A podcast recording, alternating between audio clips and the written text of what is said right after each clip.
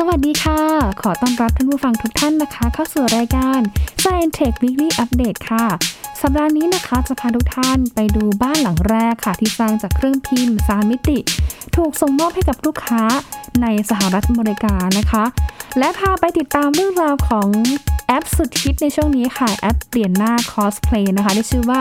Face Play ค่ะ เล่นกันยังไง แบบไหนที่ไม่จ่ายเงินและ จริงหรือไม่นะคะกับเรื่องของข้อกังวลข้อมูลส่วนบุคคลด้วยนะคะ และรวมไปถึงนะคะมาตรการของจีนที่ตอนนี้ก็ออกมาเป็นระยะระยะนะคะ อย่างมาตรการแรกค่ะที่ชื่อว่าชิงหลังนะคะ ที่ตรวจสอบความโปร่งใสของกลุ่มนายทุน บุคคลดังบันเทิงศิลปินนะคะรวมถึงการจัดระเบียบของแฟนคลับด้วยนะคะ และที่สำคัญก็คือตอนนี้นะคะ เริ่มที่จะออกกฎหมายใหม่เป็นยาแรงค่ะ ห้ามเยาวชนต่ำกว่า 18 ปีนะคะ เล่นเกมเกิน 3 ชั่วโมงต่อสัปดาห์ จะให้เล่นวันไหนและมีมาตรการอย่างไร สักครู่เดียวกับ s c i e n Tech Weekly Update ค่ะ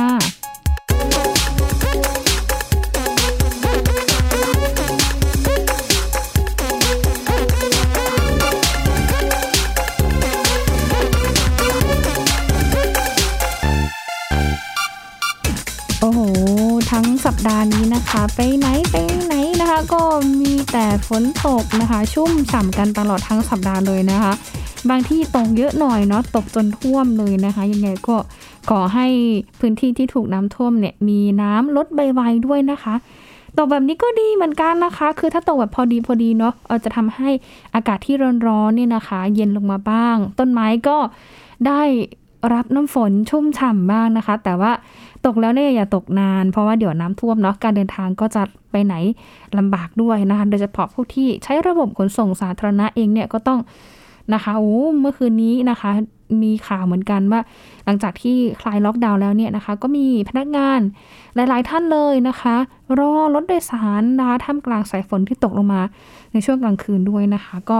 ยังไงก็ขอให้รักษาสุขภาพกันด้วยนะคะ ขอให้ปลอดภัยกันทุกท่าน ปลอดภัยทั้งจากโควิด แล้วก็โรคอื่น ๆ อีกด้วยนะคะ ดูแลกันด้วยนะคะ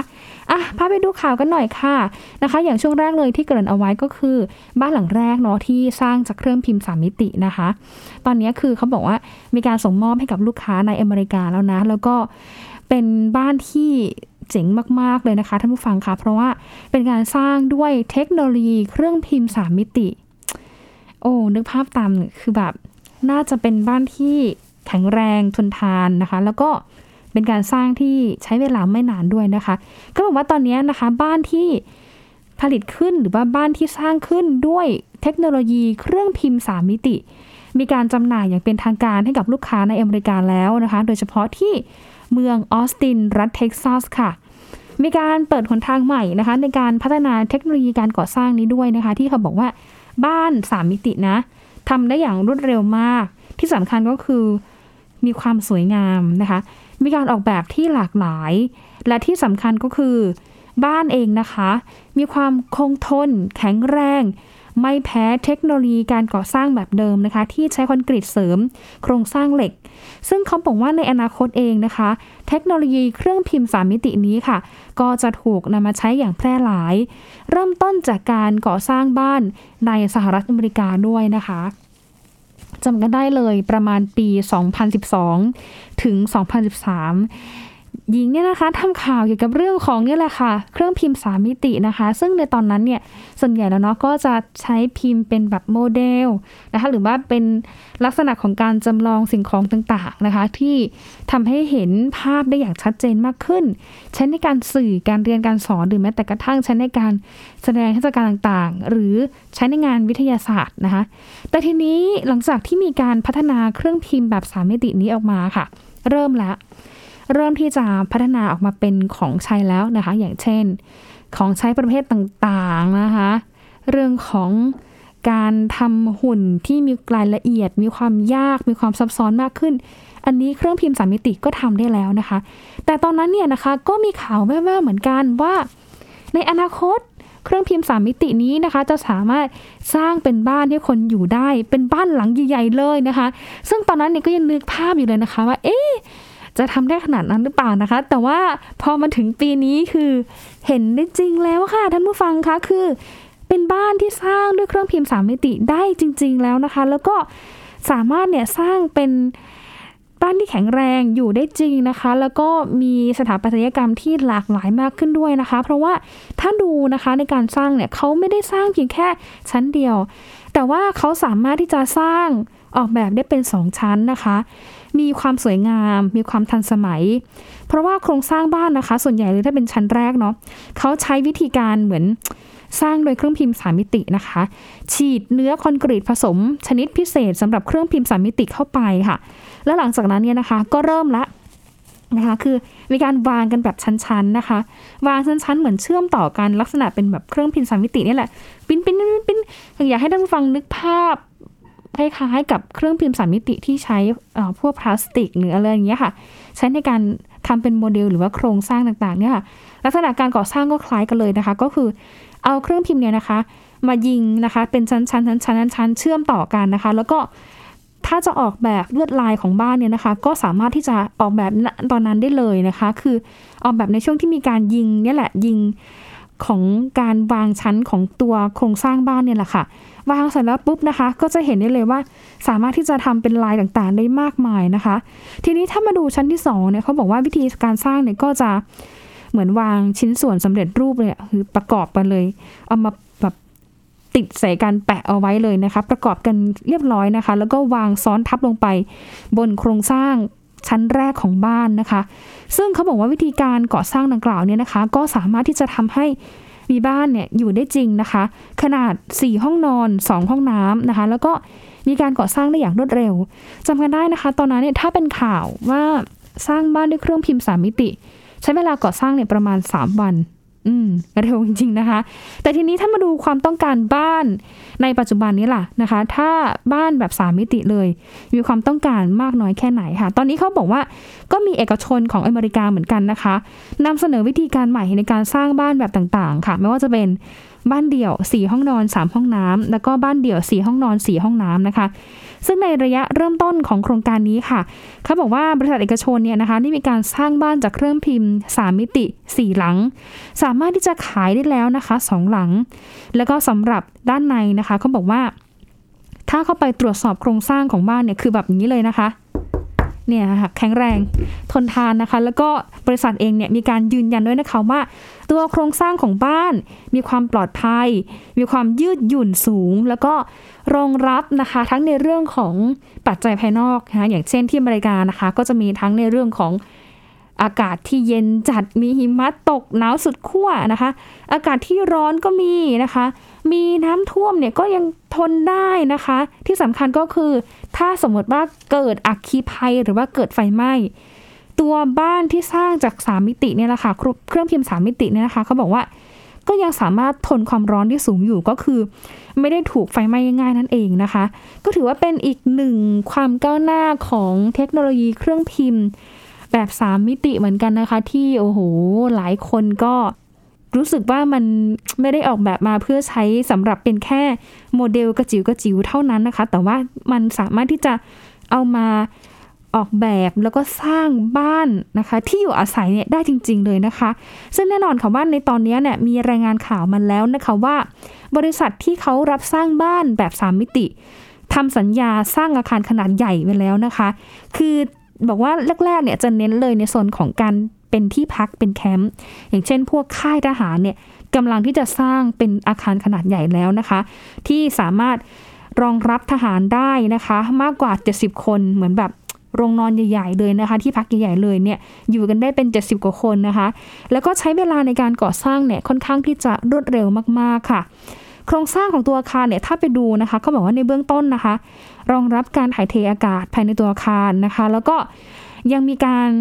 ให้คนเนี่ยนะคะอยู่ได้อย่างสะดวกสบายมากขึ้น มีความแข็งแรงทนทานนะคะ แล้วก็อยู่แล้วรู้สึกไม่อึดอัดด้วยนะคะ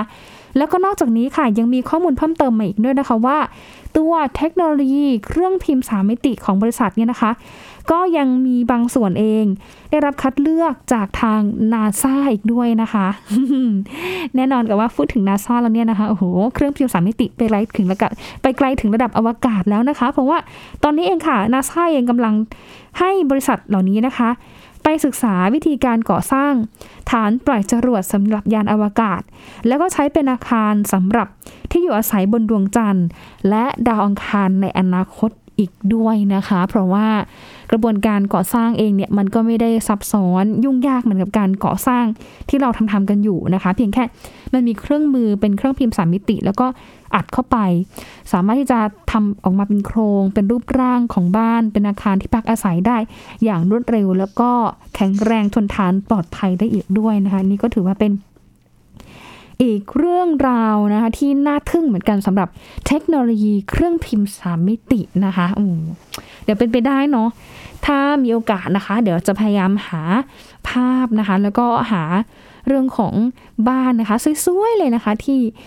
ทำมาจากเครื่องพิมพ์สามมิติเนี่ยให้ท่านผู้ฟังได้ ติดตามแล้วก็ได้มาดูกันผ่านทางเพจของทางพอดแคสต์ไทย PBS ด้วยนะคะ ทีนี้จากเรื่องบ้านค่ะมาดูเรื่องที่เรากำลังฮิตกันหน่อยในช่วงนี้นะคะ ก็คือแอป ที่ชื่อว่า Face Play ค่ะ ตอนนี้ก็มีหลายท่านเลยเนาะก็โหลดเอาไว้เล่นกันแล้วนะคะ ก็มีทั้งแบบฟรีแล้วก็ไม่ฟรีนะคะ แบบฟรีนะคะ สามารถที่จะเล่นได้ง่ายเลยก็คือ ไปคลิกตัวคลิปวิดีโอนะคะที่ไม่ได้มีรูปเพชรอยู่บนด้านขวาบนของ คลิปภาพนะคะ ก็สามารถที่จะเปลี่ยนหน้าได้ละสลับหน้าได้แล้วก็คือ เอาหน้าเราเนี่ยแหละนะคะ ไปใส่ในหน้านางแบบในแบบที่อยู่ในคลิปนะคะ ก็เป็นการเล่นกันแบบสนุกสนุกทีเดียวนะคะ ก็ทำให้หลายคนก็มีภาพ อวตารมีร่างอวตารของตัวเองนะคะ มีทั้งนายแบบนางแบบนะคะแอร์โฮสเตสนักเรียนนะคะโอ้โหหน้าตาก็ดูจิ้มลิ้มสวยๆ ทั้งนั้นนะคะ เพราะว่าเขาใช้เทคโนโลยี AI เนาะในการประมวลซิงค์ใบหน้า ระหว่างผู้ใช้งานกับใบหน้าของนางแบบในแบบที่อยู่ในคลิปภาพด้วยนะคะ ดูทั้งในเรื่องของตา จมูกปากเลยเอามาผสมแล้วมา sync กันนะคะ แล้วก็ทำให้ได้เป็นใบหน้าที่ อีกใบหน้าหนึ่งแต่ว่ายังเหลือเขาโครงใบหน้าของเราแล้วก็ใบหน้านางแบบอยู่นะคะถ้ามองเผินๆก็ได้นะคะก็มองเห็นเป็นหน้าของเรา แต่ว่าถ้ามองอีกด้านหนึ่งก็อาจจะแบบคลับคล้ายคลับคลา้วยนะคะ แต่ว่าใช่ว่ามันจะ work ทุกคลิปนะคะท่านผู้ฟังคะลองเลือกภาพดีๆ ที่มันเข้ากับหน้าตัวเองดูนะคะ เลือกหลาย ๆ ภาพเลยนะคะ แล้วก็เลือกภาพที่มันเข้ากับบุคลิกเราดูนะคะ มันก็ ทำให้เราเลือกได้นะคะ ว่าภาพไหนใช้ได้นะคะ หรือว่าภาพไหนอาจจะแบบยังไม่ได้มันลอยนะคะมันดูหลอกหรือว่ามันยังไม่เนียนอะไรเงี้ยนะคะ ก็ลองคลิกเข้าไปดูนะคะ แต่ทีนี้ระหว่างที่คลิกนะคะ ก็ฝากเตือนกันหน่อยเนาะถ้ามีการไปโหลดแอปในช่วงแรกๆเนี่ยนะคะ เขาจะให้เรา login ผ่านทาง social media ของเรา หรือว่า Account ของ Google ของเรานะคะ ก็สามารถที่จะแบบล็อกอินได้ แต่ทีนี้ก่อนที่เราจะล็อกอินหรือว่าก่อนที่เราจะโหลดแอปอะไรเนี่ย ฝาก เตือนฝากอ่านกันนิดนึงด้วยนะคะ เพราะว่าอะอย่างที่บอกไปในเรื่องของ privacy นะ ข้อมูลความเป็นส่วนตัวของเราเนี่ย เราจะแลกอะไรกับทางแอปได้บ้างนะคะ ในเบื้องต้นค่ะ แอปเนี่ยนะคะ บอกว่าภาพใบหน้าของเราเนี่ย แอปยืนยันว่าจะไม่เก็บรูปต่างๆ เอาไว้เลย ไม่ collecting เอาไว้เลยนะคะ เพียงแค่จะเอาใบหน้าของเราเนี่ยไปใส่ในคลาวของอาลีบาบาชั่วคราวเท่านั้นในระหว่างที่มีการประมวลผลซิงค์ใบหน้า แต่ทีนี้หลังจากที่ซิงค์ใบหน้าเสร็จเรียบร้อย แอปเขาระบุนะคะว่าก็จะลบใบหน้าของเราหรือว่าลบรูปภาพของเราเนี่ยทิ้งเลย โดยที่จะไม่มีการเก็บเอาไว้ให้กับเติร์ดปาร์ตี้หรือว่าเก็บเอาไว้ให้บุคคลที่ 3 นั่นเองนะคะ ส่วนนะคะ ข้อมูลอย่างอื่นหล่ะเขาเอาไปไหมเอาไปค่ะ แม้ว่าจะไม่ได้เอารูปไปนะคะ แต่ว่าเขาก็มีการเอาข้อมูลของเราค่ะอย่างเช่น พฤติกรรมนะคะ การคลิกนะคะหรือว่าการเข้าชมโดยการนี่แหละนะคะ หาข้อมูลจากทาง ตัว Account หรือว่าบัญชีที่เราล็อกอินเข้าไปค่ะไม่ว่าจะเป็น Facebook หรือว่า Google Account ด้วยนะคะ เข้าไปดูเลยว่าเราคลิกอะไรบ้าง มีพฤติกรรมอย่างไร IP address อะไร อยู่ภูมิภาคไหนนะคะ ข้อมูลอื่นๆเนี่ยเขาก็ขอไปหมดเลยนะคะ ก็ระบุชัดเจนนะคะ เพื่อที่จะเอาไปวิเคราะห์นะคะ เป็นพฤติกรรมของลูกค้าที่เอาไปใช้ในการวางแผนการตลาดของทางแอปด้วยนะคะ เพื่อใช้ในการ ยิงโฆษณาหรือว่าใช้ในการประชาสัมพันธ์ การขายของเขาเนี่ยนะคะให้เหมาะสมบนแพลตฟอร์มเขาต่อไปด้วย เพราะฉะนั้นเนี่ยนะคะก็ฝากเตือนกันหน่อยนะคะ หรือว่าฝากแบบให้ข้อมูลกันนิดนึงนะคะว่า ก่อนที่เราจะโหลดแอปอะไรเนาะก็ต้องอ่านข้อมูล หรือว่าอ่านเงื่อนไขของแอปให้ดีนะคะ เพราะว่ามันก็ไม่ได้มีแอปไหนหรอกเนาะที่ยอมให้เราใช้ฟรีทุกแอปนะคะ อันนี้ก็ ฝากทุกท่านอ่านกันนิดนึงด้วยนะคะ แต่ถ้าอันไหนมันเป็นภาษาอังกฤษหมดเนี่ยก็ไม่ยากนะสมัยนี้อย่างเป็นหญิงเองหญิงก็ก็ฟีนะคะ แล้วก็เข้าไปเหมือนแบบ copy paste นะคะ ลงใน Google Translate อันนี้ก็สามารถช่วยเราได้อีกระดับหนึ่งเหมือนกันนะคะ ฝากกันหน่อยนะคะเอาละค่ะจากเรื่องของแอปนะคะ พาไปดูอีกเรื่องหนึ่งหน่อยค่ะ ที่เป็นข่าวฮือฮาในช่วงกลางสัปดาห์ที่ผ่านมานะคะ กับกรณีของดาราสาวชื่อดังค่ะ คุณเจ้าเหวยนะคะ เป็นนักแสดงชื่อดังจากซีรีส์จีนเรื่ององค์หญิงกัมบลอโอ้ยโด่งดังมาก ๆ เลยนะคะ ในช่วงประมาณ 20-30 ปีที่แล้วนะคะ แต่ปรากฏว่า มันมีค่ะว่าข้อมูลของเธอแล้วก็ผลงานของเธอเนี่ยนะคะ ถูกถอดออกจากระบบออนไลน์ของจีนนะคะ โลกออนไลน์ของจีนเนี่ยไปเกือบหมดเลยนะคะ ยกเว้นงานเล็กๆน้อยๆบางส่วนที่ยังมีอยู่นะคะทีนี้ก็เลยทำให้หลายคนสงสัยว่า เอ๊ะ เกิดอะไรขึ้นกับเธอกันแน่นะคะ ซึ่งตอนนี้ก็มีการตั้งข้อสังเกตแหละค่ะว่าเออจะเป็นก่อนหน้านี้ที่คุณเจ้าเวยนะคะ แล้วก็สามีเองเนี่ย ถูกฟ้องร้องเรียกค่าเสียหายจากทางกลุ่มนักธุรกิจ กว่า 60 คนหรือเปล่านะคะ ที่ฟ้องร้องเป็นเงินถึง 200 ล้านบาททีเดียวนะคะ เรื่องนี้จะเป็นอย่างไรและทำไมต้องมีการถอดข้อมูลคุณเจ้าเวยออกจากบัญชีออนไลน์ หรือว่ามาตรการของจีนในตอนนี้กำลังเข้มข้นเอาจริงเอาจังกับเรื่องใด เรามีรายงานจากเรื่องนี้กันค่ะเพจ China Report อาเซียนไทย รายงานกรณีที่เจ้าเวยดาราสาวผู้โด่งดังจากผลงานเรื่ององค์หญิงกัมลอ หรือ My Fair Princess ที่ออกฉายในปี 2541 ถึง 2542 ถูกถอดออกจากสื่อออนไลน์ของจีน หลังจากรัฐบาลจีนใช้มาตรการชิงหลาง จัดระเบียบวงการบันเทิง โดยเฉพาะในโลกออนไลน์ โดยสื่อจีน Global Times รายงานว่า ผลการแสดงของจ้าวเวยซูเปอร์สตาร์มหาเศรษฐีชื่อดังวัย 45 ปี ทั้งในอดีตจนถึงปัจจุบัน หายเกลี้ยงไปจากโลกออนไลน์ รวมถึงผลงานของเธอที่เคยแสดงเอาไว้หลากหลาย ก็ถูกลบออกเช่นกัน เหลือเพียงบางเรื่องที่มีเธอร่วมแสดงเพียงเล็กน้อยเท่านั้น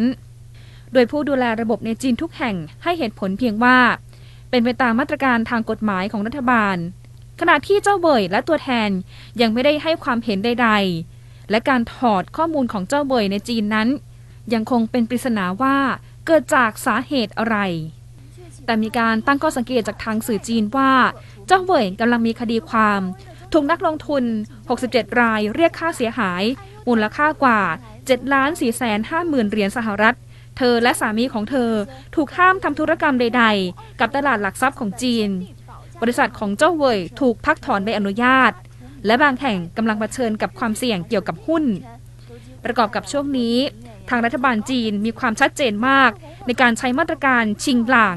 จัดระเบียบวงการบันเทิง โดยเฉพาะในโลกออนไลน์ ทั้งตัวดาราและบรรดาแฟนคลับต้องมีคุณภาพ ไม่ชักจูงปลุกระดม โอ้อวด หรือเผยแพร่ข่าวเท็จ หรือบูลลี่ผู้ที่เห็นต่าง โดยหน่วยงานรัฐบาลที่รับผิดชอบหลักก็คือสำนักงานไซเบอร์สเปซแห่งชาติจีน นี่ไม่ใช่ครั้งแรกนะคะ ที่รัฐบาลจีนใช้มาตรการกับคนในวงการบันเทิงชื่อดัง เพราะก่อนหน้านี้ในปี 2561 ดาราสาวฟ้านปิงปิงได้หายไปจากสาธารณะนานหลายเดือน และถูกตรวจสอบกรณีการหลบเลี่ยงภาษีและความผิดอื่นจนต้องจ่ายค่าปรับประมาณ 4,200 ล้านบาท ซึ่งเธอเลือกจ่ายในเวลาเพียง 2 วันเท่านั้น ขณะที่สัปดาห์ที่แล้วสำนักบริหารกิจการภาษีแห่งชาติจีน เพิ่งสั่งปรับย้อนหลัง เจิ้งส่วง นักแสดงหญิงชื่อดังเป็นเงินราว 1,500 ล้านบาท ฐานหลบเลี่ยงภาษี และพฤติกรรมส่วนตัวที่มีข่าวอื้อฉาว ส่วนดาราชายที่ตกเป็นประเด็นร้อนก็คือจางเจอฮั่นหลังจากที่มีรูปไปร่วมงานแต่งงานของเพื่อน ในปี 2019 และ 2018 ที่ศาลเจ้าโนกิ และมีรูปถ่ายไปเที่ยวที่ศาลเจ้ายาสุกุนิประเทศญี่ปุ่น สถานที่ที่เป็นประเด็นความขัดแย้ง ระหว่างญี่ปุ่น กับจีนและเกาหลีใต้ ซึ่งเป็นสถานที่เก็บป้ายสถิตวิญญาณของทหารญี่ปุ่นที่เคยรุกรานจีน แม้เขาจะออกมากล่าวแสดงความเสียใจ และกล่าวว่าไม่รู้เรื่องราวทางประวัติศาสตร์ กลับทำให้ชาวเน็ตของจีนไม่พอใจ และถูกแบนอย่างหนักหน่วง สัญญาละครซีรีส์ที่เคยแสดงโดนลบทิ้งทั้งหมด ขณะที่สำนักข่าวจีนทั้งประเทศ เผยแพร่ข่าวและนำสารคดีเรื่องราวที่จีนเคยถูกญี่ปุ่นลุกราน รวมถึงสารคดีเกี่ยวกับศาลเจ้าโนกิ และศาลเจ้ายาสุกุนิถูกนำมาเผยแพร่อีกครั้ง รวมถึงแอคเคาท์เบยปอกของจางเจ๋อฮั่นและของแฟนคลับก็โดนบล็อกไปอีกทางด้วย ขณะที่ CNN รายงานว่า สื่อสังคมออนไลน์ของจีน มีความคิดเห็นบางส่วนที่ระบุว่า การปราบปรามดังกล่าว ชวนให้นึกถึงการปฏิวัติทางวัฒนธรรม ซึ่งอยู่ในช่วงทศวรรษแห่งความวุ่นวายทางการเมืองและสังคม ระหว่างปี 2509 ถึง 2519 โดยศิลปะและวัฒนธรรมถูกจำกัด แต่ให้ส่งเสริมการโฆษณาชวนเชื่อตามแนวทางของรัฐบาล แต่ว่าอีกด้านหนึ่งนะคะในโลกโซเชียลมีเดียมีนักแสดง นักร้อง ผู้มีอิทธิพลในวงการบันเทิง มักจะทำหน้าที่ปกป้องรัฐบาลจีนอย่างแข็งขัน โดยกล่าวสนับสนุนกลุ่มตำรวจ ในการประท้วงเพื่อประชาธิปไตยในฮ่องกงในปี 2019 และเป็นผู้นำการคว่ำบาตรกับแบรนด์ชาติตะวันตก กรณีการต่อต้านบังคับใช้แรงงานในซินเจียงด้วยทีนี้ถ้าพามาดูในเรื่องของกฎหมายชิงหลังนะคะ ถ้าเป็นไปได้เนาะลองเข้าไปดูในเพจของทันโลกที่นี่ไทย PBS นะคะ จะมีการลงรายละเอียดอย่างชัดเจนนะคะ ถึงเรื่องของการจัดระเบียบนายทุน คนในวงการบันเทิง รวมถึงจัดระเบียบแฟนคลับด้วยที่ป้องกันไม่ให้ มีการเกิดวัฒนธรรมที่ผิดเพี้ยน หรือว่าการที่แฟนคลับเองเนี่ยไปบูชาคนดังมากเกินไป โดยที่ไม่ได้ดูที่คุณภาพของผลงานอีกด้วยนะคะ ทีนี้จากเรื่องปัญหาชิงหลังค่ะมาดูอีกเรื่องหนึ่งก็คือนโยบายการทำงานนะคะของเหล่าโปรแกรมเมอร์ ที่ประมาณ 2 ปีก่อนหน้านี้ก็มีการสไตร์หรือประท้วงกันเหมือนกันนะคะ กับแนวคิดการทำงานที่เป็นวัฒนธรรม 996ทำงานตั้งแต่9โมงเช้าถึง สามทุ่มหกวันต่อสัปดาห์ เรื่องนี้คุณแจ็คหมาเองก็เคยออกมาชื่นชมวัฒนธรรมการทำงานนี้นะคะ แต่ว่าล่าสุดเองนะคะ ทางศาลสูงของจีน ก็ออกมาประกาศว่าเอาจริงเอาจังมากค่ะ เพราะว่านโยบายการทำงานแบบ 996 นี้นะคะ เป็นการละเมิดกฎหมายแรงงานที่ไม่ให้แรงงานส่วนใหญ่เนี่ยได้มีการพักผ่อนเลย เรื่องราวจะเป็นอย่างไรติดตามได้จากรายงานค่ะปี 2017 ค่ะ เข้าใจว่าหลายท่านนั้นอาจจะเคยเห็นผู้ชายคนหนึ่งนะคะ ที่ชื่อว่าแจ็คหมา หรือว่าหมาโลชื่อที่ลูกศิษย์ลูกหาเรียกกัน คืออาจารย์แจ็คหมาเป็นผู้ก่อตั้งเครือ Ant Group แล้วก็ Alibaba นะคะปรากฏตัวขึ้นในงานเลี้ยงประจำปีของบริษัทค่ะ ที่ตัวคุณแจ็คหม่าเองนะคะ แต่งกาย cover Michael Jackson ค่ะ ซึ่งก็สร้างเสียงฮือฮาไปทั่วโลกออนไลน์นะคะ และตอนนั้นเองค่ะเขาก็วาดลีลาเท้าไฟที่อยู่บนเวที แล้วก็ทำให้หลายคนประทับใจทีเดียวค่ะ ซึ่งตอนนั้นเองค่ะก็สร้างเสียงกรี๊ดกราดให้กับพนักงานของบริษัทนะคะ เป็นการตอกย้ำความยิ่งใหญ่ของเครืออาณาจักรอาลีบาบา และก็ Ant Group ด้วยค่ะ ซึ่งมีลูกค้านะคะมากกว่า 200 ประเทศทั่วโลก รวมถึงมีการสร้างตำแหน่งงานที่มากกว่า 300,000ตำแหน่งทั่วโลกเช่นกันค่ะถ้าพูดถึงเฉพาะของเครืออาลีบาบาของคุณแจ็คมานะคะ จะพบว่าในปี 2014 ค่ะ อาลีบาบานั้นมีมูลค่าทางธุรกิจสูงถึง 231,000 ล้านเหรียญสหรัฐ ซึ่งสูงอันดับต้นๆของโลกนะคะ ต่อมาในปี 2017 ค่ะก็พบว่ามีมูลค่าทางธุรกิจนั้นสูงขึ้นอีกเป็น 527,000 ล้านเหรียญสหรัฐ ติดอันดับ top 10 ของโลกค่ะ แล้วก็ติดอันดับรองสองจากเอเชียนะคะที่มีมูลค่าทะลุ 500,000ล้านเหรียญสหรัฐ รองจาก Tencent ของจีนด้วยค่ะ แต่ว่าในช่วงปลายปีที่ผ่านมาค่ะ ปรากฏว่าอาลีบาบา Ant Group แล้วก็แจ็คหม่าเองนะคะ ต้องเจอกับพายุลูกใหญ่ซัดกระหน่ำเลยค่ะ หลังจากที่ถูกกล่าวหาว่ามีการผูกขาดทางการค้า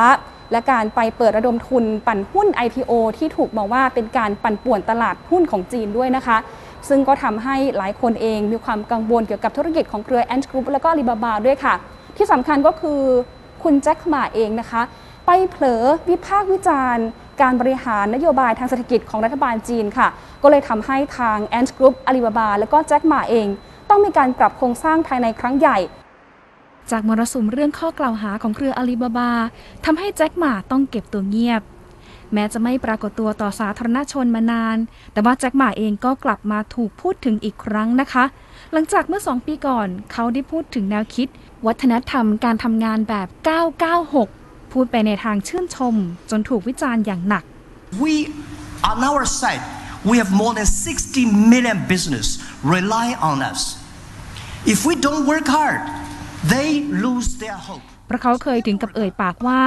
หากไม่รักงานที่ทำทำงานสองชั่วโมงต่อวันก็ถือว่าแย่แล้ว แต่หากรักงานที่ทำแม้จะทำงานหนัก 10-15 ชั่วโมง ก็ไม่รู้สึกว่านาน ถ้าอยากทำอาชีพนั้นๆ ได้ดี ต้องทำงานตลอด ต้องสนุกกับงาน เขาเป็นคนทำงานแบบ 996 และอาลีบาบาก็เช่นกัน เพราะมีธุรกิจมากกว่า 60 ล้านธุรกิจ ซึ่งตอนนั้นเองนะคะก็ถูกสื่อวิพากษ์วิจารณ์อย่างหนัก ว่าแนวคิดนี้ไม่ได้สะท้อนถึงความเป็นจริง ในประเทศจีนยุคใหม่ และในครั้งนั้นเองนะคะ ทางเครืออาลีบาบา ก็ถูกจับตามองในเรื่องนี้ เมื่อทางกลุ่มโปรแกรมเมอร์ได้ออกมาประท้วง และเขียนเรื่องราวระบุว่าอาลีบาบา ติดอยู่ในกลุ่มบริษัทที่ทำงานแบบ 996 ซึ่งตลอดสัปดาห์นี้นะคะ ทางศาลสูงจีน ออกมาประนามแนวคิด การแข่งขันการทำงานอย่างดุเดือด ก็คือการทำงานตั้งแต่ 9 โมงเช้าจนถึง 3 ทุ่ม เป็นเวลา 6 วันต่อสัปดาห์ ของบริษัทเอกชนหลาย ๆ แห่งยิ่งต้นปีที่ผ่านมาค่ะ ก็มีกระแสข่าวว่า บริษัทพินโตโตระบุว่ามีพนักงานเสียชีวิตหนึ่งคนอย่างกระทันหัน หลังจากที่ทำงานเป็นเวลายาวนาน ขณะที่อีกคนค่ะทำการปลิดชีพตัวเองทำให้บริษัทถูกตรวจสอบ กรณีการละเมิดกฎหมายแรงงาน ซึ่งศาลสูงจีนก็ออกแถลงการชัดเจนนะคะว่า แรงงานสมควรที่จะได้รับการหยุดพักและการพักผ่อน การจ้างตามกฎหมายแรงงานแห่งชาติ ถือเป็นหน้าที่ของนายจ้างที่ต้องปฏิบัติตาม และยังกล่าวเสริมอีกนะคะว่า ไม่มีสิ่งผิดสำหรับการทุ่มเททำงานอย่างหนัก แต่นายจ้างต้องรับผิดชอบตามกฎหมาย นี่เป็นอีกหนึ่งนโยบายหลักของจีนนะคะที่เริ่มเอาจริงเอาจัง กวาดล้างเรื่องของการละเมิดกฎหมายแรงงาน เนื่องจากว่าเป็นการจัดการความเสี่ยงด้านข้อมูลความมั่นคง และช่วยเป็นการลดปัญหาความไม่เท่าเทียมทางสังคมด้วยค่ะ จากเรื่องของการจัดระเบียบนะคะ การทำงานให้อยู่ ภายใต้กฎหมายของแรงงานจีนนะคะ ทีนี้พาไปดูเรื่องของการเล่นเกมของเด็กกันหน่อยนะคะ เพราะว่าตอนนี้เองมีรายงานว่าทางรัฐบาลจีน ใช้ยาแรงแก้ปัญหาเยาวชนจีน ติดเกมออนไลน์ค่ะ ซึ่งตอนนี้ก็มีการออกกฎเหล็กนะคะ ก็คืออนุญาตให้เด็กที่อายุต่ำกว่า 18 ปีเนี่ย เล่นเกมได้ไม่เกิน 3 ชั่วโมงต่อสัปดาห์เท่านั้นนะคะ และเรื่องนี้ทางผู้ปกครองและเด็กเนี่ยนะคะจะมีความคิดเห็นอย่างไร และที่สำคัญก็คือผู้ประกอบการด้านธุรกิจเกมเนี่ยนะคะเขาได้รับผลกระทบอย่างไรบ้าง มีคำตอบจากรายงานเรื่องนี้เช่นกันค่ะสำนักการสื่อและสิ่งพิมพ์แห่งชาติจีนหน่วยงานดูแลธุรกิจสื่อสิ่งพิมพ์ ธุรกิจเกมทั้งออฟไลน์และออนไลน์ภายในประเทศจีน ได้เผยแพร่ประกาศคำสั่ง การยกระดับการควบคุมพฤติกรรมการเล่นเกมออนไลน์ของเยาวชนจีน เนื่องจากมองว่าการติดเกม หรือพฤติกรรมการเล่นเกมออนไลน์มากจนเกินไปของเยาวชนจีน ถือเป็นปัญหาที่สร้างความกังวลต่อผู้ปกครอง มาตรการนี้กำหนดให้ผู้ที่มีอายุต่ำกว่า 18 ปี เล่นเกมออนไลน์ได้แค่ 3 ชั่วโมงต่อสัปดาห์เท่านั้น โดยสามารถเล่นได้ในช่วงเวลา 20-21 นาฬิกาในวันศุกร์วันหยุดสุดสัปดาห์และวันหยุดราชการ หลังจากที่ก่อนหน้านี้ในปี 2562 จีนออกคำสั่งจำกัดเวลาการเล่นเกมของเยาวชน ไม่เกินมันละ 1 ชั่วโมงครึ่งในวันธรรมดา และไม่เกิน 3 ชั่วโมงในวันหยุด ทางการจีนยังเข้มงวดในการเข้าใช้งาน โดยจะต้องลงทะเบียนผ่านทางชื่อจริงเท่านั้น เพราะจะไปมีผลโดยตรงต่อบริษัทผู้ให้บริการเกมออนไลน์ โดยห้ามให้บริการแก่ผู้ใช้งานที่ไม่ได้ลงทะเบียนด้วยชื่อจริง หรือไม่สามารถระบุตัวตนได้肯定是很密钥的，因为网络游戏呢都不要说对于深受其害，我就不让孩子碰这个东西。游戏我觉得影响孩子最大的还是สำนักข่าว CCTV เปิดเผยว่า การเคลื่อนไหวของรัฐบาลจีนในครั้งนี้ ได้รับการตอบรับจากทางผู้ปกครอง ที่เป็นห่วงต่อผลกระทบที่อาจจะเกิดขึ้นต่อปัญหาสุขภาพ และจิตใจหากเล่นเกมมากเกินไป ได้มองว่าภาคสังคม ครอบครัวและโรงเรียนสามภาคส่วนนี้ต้องร่วมมือกัน สร้างสภาพแวดล้อมที่ดีให้กับเด็ก เพื่อเป็นการป้องกันการติดเกมออนไลน์อีกทางหนึ่งด้วย少打一点游戏，然后呢，对我们青少年也有点好处，对视力也有点好处。ขณะที่เยาวชนมองว่า การลดเวลาการเล่นเกม ส่งผลดีต่อเยาวชนในภาพรวม ที่สำคัญป้องกันปัญหาผลกระทบที่เกิดขึ้น กับสายตาของเด็กอีกด้วย ขณะที่บริษัทเกมชื่อดังหลายรายในจีน เริ่มมีความเคลื่อนไหว ตอบรับต่อมาตรการเข้มงวดเหล่านี้ อย่างเช่น Tencent เจ้าของเกมชื่อดัง Honor of Kings ได้ออกมายืนยันว่า ทางบริษัทจะปฏิบัติตามกฎใหม่ และเข้มงวดตามคำสั่งของรัฐบาลจีน Tencent เปิดเผยว่า ผู้เล่นเกมอายุต่ำกว่า 16 ปี คิดเป็น 2.6%ของรายรับธุรกิจเกมทั้งหมดที่เกิดขึ้นในไตรมาส 2 ของปีนี้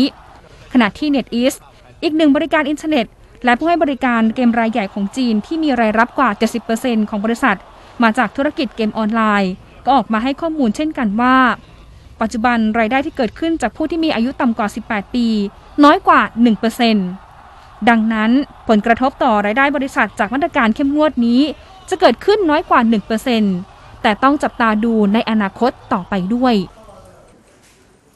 ทั้งหมดคือรายการ Science Tech Weekly Update นะคะ ช่วงนี้ต้องลาไปก่อนค่ะ ขอบคุณที่เราฟังติดตามนะคะ สวัสดีค่ะ